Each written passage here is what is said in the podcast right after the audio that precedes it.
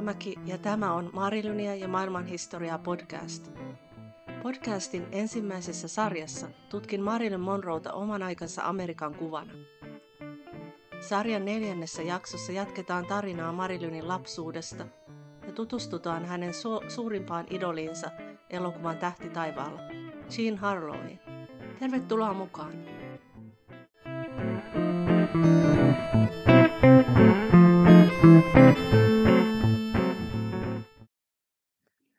Tervetuloa kuuntelemaan Marilynia ja maailmanhistoriaa podcastia. Viime jaksossa käsiteltiin Marilynen, pienen Norma Jeanin ensimmäisiä vuosia ja pohdittiin samalla niin aikakauden uskonnollista liikehdintää kuin lamaajan elokuvateollisuutta. Tässä jaksossa edetään Marilynin elämän tapahtumahistoriassa hänen 16-vuotiaana solmimaansa avioliittoon asti. Ja mietitään lopuksi tarkemmin, millaisen jäljen kasvaminen suuren lamakauden Amerikassa jätti Marilynin persoonaan ja arvoihin. Viime jaksossa puhuin paljon elokuvien lumotusta maailmasta ja siitä, miten elokuvat tarjosivat pakopaikan niin pienelle Norma Jeanille kuin kaikille laman epävarmuudesta ahdistuneille. Elokuvia tehtiin tietoisesti tähän tarkoitukseen, ja Hollywood rakensi kuvaa siitä, millaisia laman suuret selviytyjät olivat. Norma Jeanin lapsuus oli repaleinen, ja Marilyn kertoikin myöhemmin, ettei olisi halunnut lähteä pois elokuvateatterin hämärästä lainkaan. Jaksossa kaksi huomattiin, että valkokankaan hahmot paikkasivat Norma Jeanin elämän aukkoja. Hurmaava Clark Gable pienine viiksineen oli isättömän tytön unelmien isä. Minä todella uskoin, että hän oli isäni, Marilyn totesi myöhemmin. Yhtä suuri vaikutus oli elokuvien elämää suuremmilla naistähdillä. Heitä Norma Jean tahtoi jäljitellä, heidän kaltaisekseen tulla. Tähteytensä huipulla Marilyn teki kunniaa lapsuutensa suurimmille tähdille ja asettui samalla itse valkokankaan seireenien jatkumoon. Richard Avedonin kuuluisessa kuvasarjassa Marilyn muuntautuu vuoron perään The It Girl Clara Boguesi, vamppina tunnetuksi Theda Barraksi, silinterin sonnustautuneeksi Marlene Dietrichiksi ja platinablondi Jean Harlowksi. Muistelmateoksessaan Nostalgia näyttelijä Simon Signore kertoo, kuinka Marilyn oli ärsyttävyyteen asti innoissaan tästä kuvasarjasta. Se oli hänelle jopa tärkeämpi kuin elokuva nimeltä Lemmenloukku, jota hän silloin työsti, ja paljon palkitsevampi. 30-luvun naistähdistä Marilynille merkittävin oli Jean Harlow. Häneen tähdeksi tähtäävä Marilyn vertasi itseään, etsi ja löysi yhtäläisyyksiä oman ja Jean Harlown elämäntarinan välillä. Harlow oli oman aikansa supertähti ja yleisön suursuosikki, jota kuvaamaan keksittiin termi platinablondi. Platinablondin tavaramerkki, vaaleaakin vaaleammat hiukset, tyhjensivät kauppojen hyllyt vaalennusaineista, kun kaikki naiset halusivat samanlaisen lukin. Kun Jean Harlow näyttäytyi valkokankaalla vartaloa korostavassa iltapuvussa tai kokonaan ilman vaatteita tynnyrissä kylpemässä, oli mahdotonta katsoa mitään tai ketään muuta. Hän ei ehkä ollut elokuvan paras näyttelijä, mutta hänessä oli samaa säteilyä ja karismaa kuin Marilynissa myöhemmin. 1930-luku oli vahvojen, itsetietoisten naistähtien kulta-aikaa, ja Harlow kuului ehdottomasti tähän joukkoon. Hän oli itse varma, seksikäs, räväkkä nokkela, huoleton ja hauska. Valmis nauramaan myös itselleen. Usein hänen vastaparinaan elokuvissa oli Clark Gable, Marilynin haaveiden isä. Olisiko Jean Harlown tähti jatkanut liitoaan vielä seuraavallakin vuosikymmenellä, jää arvoitukseksi, sillä Harlow kuoli munuaisten vajaa toimintaan vuonna 1937, vain 26-vuotiaana. Uransa huipulla Marilyn piti hiuksensa moitteettoman platinan vaaleina lennättämällä lauantaisin Jean Harlown entisen kamppaajan keittiönsä. Vanha rouva taikkoi juuri kasvun pois ja kaupan päälle tulivat glamourin täyteiset tarinat 30-luvun elokuvamaailmasta. Simon Signore, joka lemmenloukku-elokuvan aikaan Marilynin naapurina asuessaan, osallistui nä- näihin vaalennusoperaatioihin, muisteli myöhemmin. Minua vähän nauratti, että tukkani vaalentaja väitti luonneensa myytin, jota oli esitelty laajalti nuoruuteni lehdistössä. Marilyniä se ei naurattanut yhtään. Hän ei ollut löytänyt eläkkeelle jääneen rouvan osoitetta mitenkään vahingossa. Hän uskoi rouvaan. Hän rakasti ja kunnioitti tätä. Maksoi tämän edestakaiset lentomatkat, limusiinilla ajelut ja kaviarivoileivät. Rouvasta oli tavallaan tullut ensimmäisen blondin ja Marilyn blondin yhdysside. Lainaus on minusta kuvaava esimerkki siitä, miten syvän ja tärkeän jäljen lapsuuden elokuvissa vietetyt viikonloput jättivät Marilyniin. Ja elokuvien tarjoamaa pakopaikkaa todella tarvittiin pienen Norma Jeanin elämässä. Jean Harlown tähteyden kirkkaimpiin vuosiin, vuodesta 1933 vuoteen 1937, asettuvat Marilynin lapsuuden traumaattisimmat tapahtumat. Viime jaksossa kerroin, kuinka Marilynin äiti Gladys lähti rakentamaan yhteistä elämää seitsemänvuotiaan Norma Jeanin kanssa vuonna 1933. Osti talon ja valkoisen pianon. Idylli jäi kuitenkin pinnalliseksi. Henkisesti hauraan Gladysin mielenterveys alkoi pian järkkyä, ja lopullinen hermoromahdus koitti jo vuoden 1934 alussa. Myöhemmin Marille muisteli, kuinka hänen äitinsä vietiin pois. Ensin lepokotiin, sitten sairaalaan, vuodesta 1935 mielisairaalaan, diagnoosina paranoidiskitsofrenia. Epäonnistuneiden pakoyritysten jälkeen Gladys kääntyi sisäänpäin ja Christian Sainz uskontoon. Mielessään hän oli parantaja ja pukeutui sairaanhoitajan asuun. Gladys vietti lopun elämänsä hoitolaitoksissa. Filmitähdeksi noussut Marilyn kustansi äitinsä hoidon vielä kuolemansakin jälkeen testamentissaan. Gladys itse kuoli vasta yli kaksi vuosikymmentä kuuluisan tyttärensä jälkeen, 82-vuotiaana vuonna 1984. Äidin sairastumisen jälkeen Norma Jeanin elämä muuttui entistäkin epävarmemmaksi ja hajanaisemmaksi. Hänen huoltajanaan toimi Gladys-äidin paras ystävä Grace McGee, mutta käytännössä tytöstä piti huolta milloin kukakin.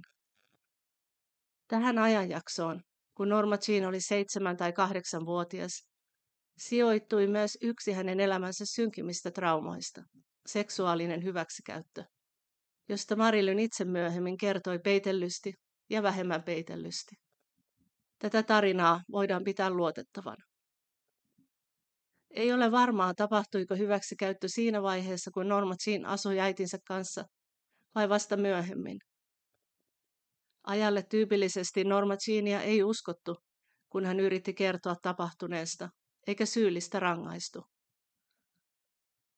Pieni tyttö otti itse syyllisyyden kantaakseen, mikä näkyi eri tavoin, muun muassa änkytyksenä, joka kiusasi Norma Jeania koko hänen nuoruutensa ja vielä elokuvauran alussakin. Marilyn kärsi myös univaikeuksista ja painajaisista koko elämänsä ajan.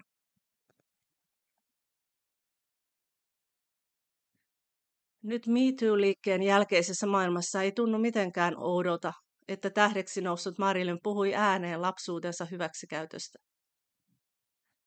1950-luvulla tämä oli kuitenkin erittäin poikkeuksellista. Historioitsija Louis Banner pitää Marilynin kertomusta tapahtuneesta poikkeuksellisen rohkeana, arvostusta vaille jääneenä feministisenä tekona. Pieni Norma Jean oli hiljennetty, mutta aikuinen Marilyn halusi antaa pikkutytölle sisällään ja lukemattomille muille samankokeneille äänen. Toinen traumaattinen kokemus ja lukuisten tarinoiden aihe oli Norma Jeanin joutuminen orpokotiin. Huoltaja Grace tapasi miehen, Doc Goddardin, jolla oli omia lapsia aiemmasta liitosta ja meni tämän kanssa naimisiin elokuussa 1935. Norma Jean ei enää sopinut tähän kuvioon ja hän joutui orpokotiin syyskuusta 1935 aina kesään 37 asti. Marille muisteli, kuinka hän orpokodin portilla oli rimpuillut ja huutanut, ettei ole orpo. Kuitenkin orpokodeissa oli muitakin puoliorpoja, usein lapsia, joiden isät olivat teille tietymättömillä ja joiden äidit olivat liian köyhiä huolehtimaan heistä. 30-luvun lamaajan orpous saattoi olla väliaikaista orpoutta, väliaikaismajoitusta vanhempien pahimpien paikkojen yli. Norma Jeanin orpokoti ei myöskään ollut pahimmasta päästä, vaan yksityinen, suhteellisen hyvätasoinen laitos. Grace myös haki Norma Jeania ulos viikonloppuisin, laittoi tämän hiuksia Jean Harlown tyyliin ja maalaili tytölle loisteliasta tulevaisuutta. Kuitenkin, tästä huolimatta, Maril muisteli tätä aikaa elämänsä kauheimpana. Todennäköisesti äidin romahdus, hyväksikäyttö ja siihen päälle hylkäyskokemus päinvastaisista lupauksista huolimatta olivat lapselle liikaa. Hyvätkään olosuhteet eivät pystyneet kirkastamaan Normacinin sisäistä kokemusta tapahtuneesta. Ja kaiken yllä lepäsi, lepäsi varjo. Maailma näyttäytyi synkkänä. Kaiken keskellä koossa pitävänä voimana oli oma mielikuvitus ja elokuvat, unelmat. Grace-huoltajan puheissa Norma Jeanista oli tulossa seuraava Jean Harlow. Ja tähän ajatukseen Norma Jean tarttui kiinni kuin pelastusrenkaaseen. Ulkomaailmaan ei voinut luottaa, mutta omassa sisäisessä maailmassa hän itse hallitsi tapahtumia. Marilyn muisteli. Luulen, että kun olin noin viisivuotias, aloin haluta näyttelijäksi. Rakastin leikkiä. En pitänyt maailmasta ympärilläni, koska se oli aika synkkä. Mutta, rakast, mutta rakastin leikkiä kotia. Siinä pystyi vähän kuin rakentamaan omat rajansa. Ja muutakin kuin kotia. Pystyi rakentamaan omat tilanteensa ja pystyi kuvittelemaan. Ja vaikka toisilla lapsilla oli vähän hidas mielikuvitus, minä saatoin sanoa, hei, mitä jos sinä olisit se ja se, ja minä olisin se ja se, eikö se olisi hauskaa? Jotkin kasvatti perheistäni passittivat minut aina elokuviin saadakseen minut pois jaloista. Ja siellä minä istuin koko päivän ja yöhön asti. Ihan eturivissä, niin ison valkokankaan edessä, pikkulapsi ihan yksin. Ja minä rakastin sitä. Rakastin kaikkea, mitä siinä edessäni liikkui, enkä jättänyt huomaamatta mitään, mitä tapahtui. Eikä minulla ollut edes popcornia.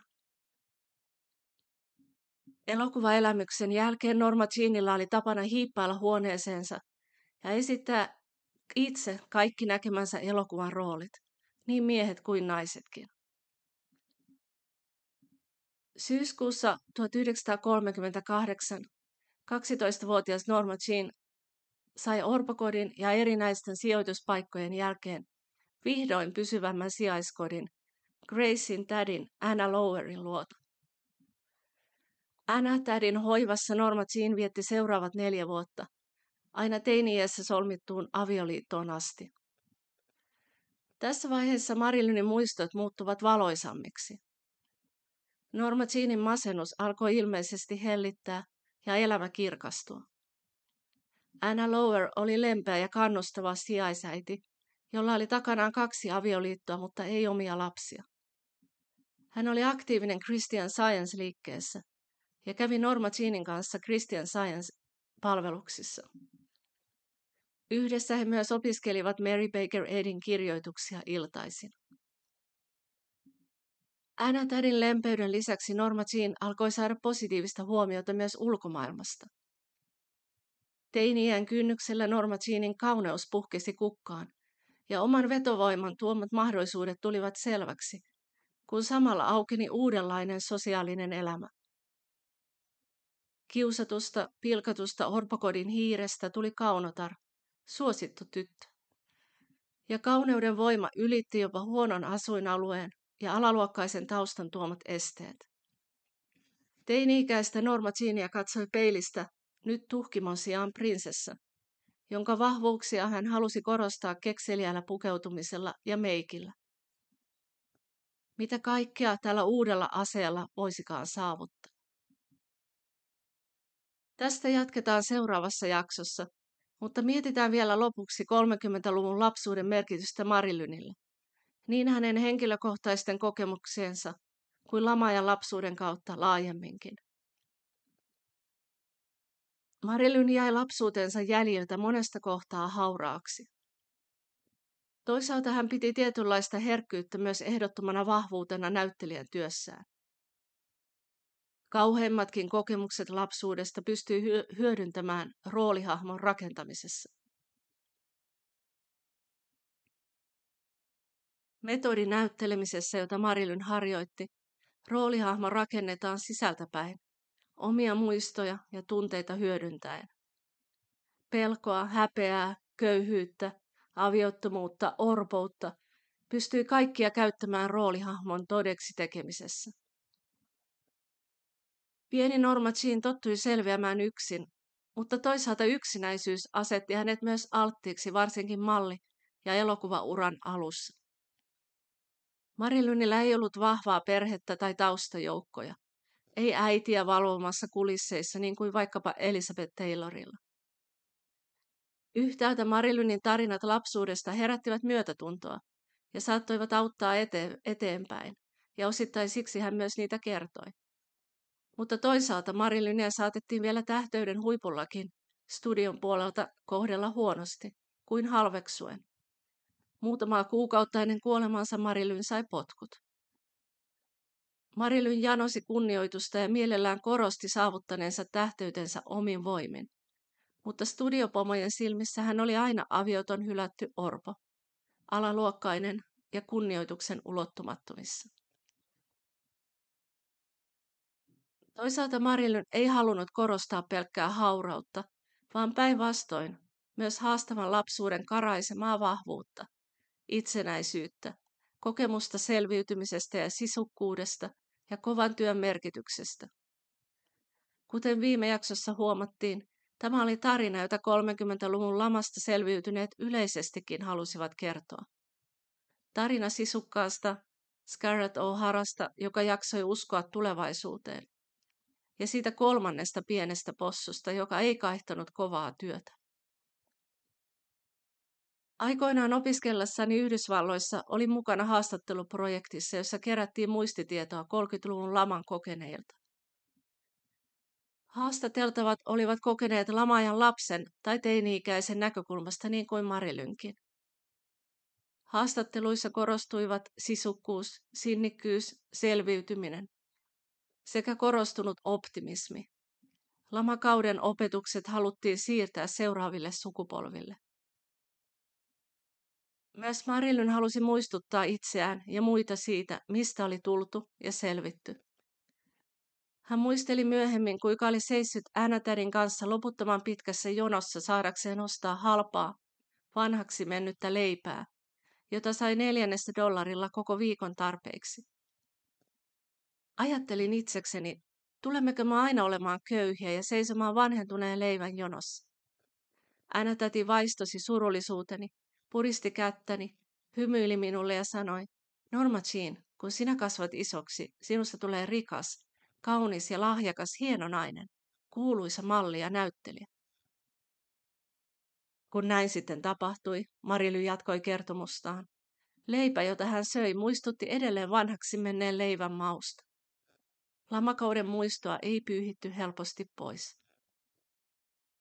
Marilyn kertoi myös opettavaisia tarinoita lapsipuolilleen. Halusi näyttää heille toisenlaisen maailman.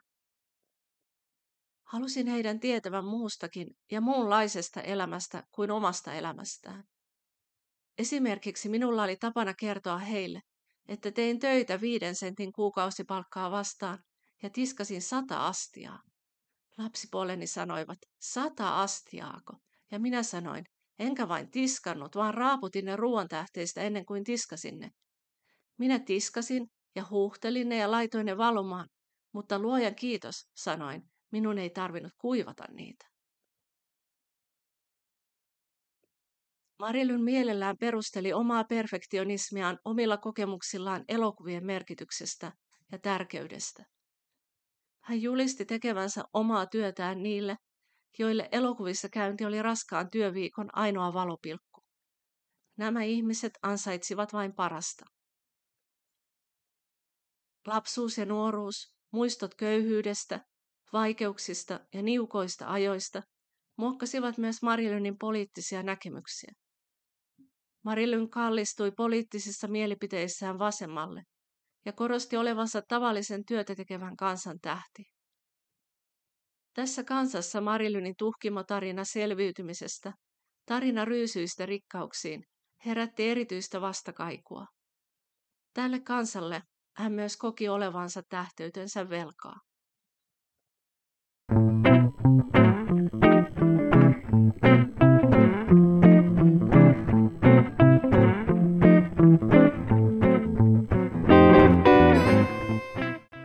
Oli Marilynia ja maailmanhistoria podcast. Seuraavassa jaksossa lähdetään tutkimaan Marilynin nousua elokuvataivaan kirkkaimmaksi tähdeksi. Kysymyksiä ja kommentteja voi laittaa podcastin tiedoista löytyvään osoitteeseen. Kiitos kuuntelusta.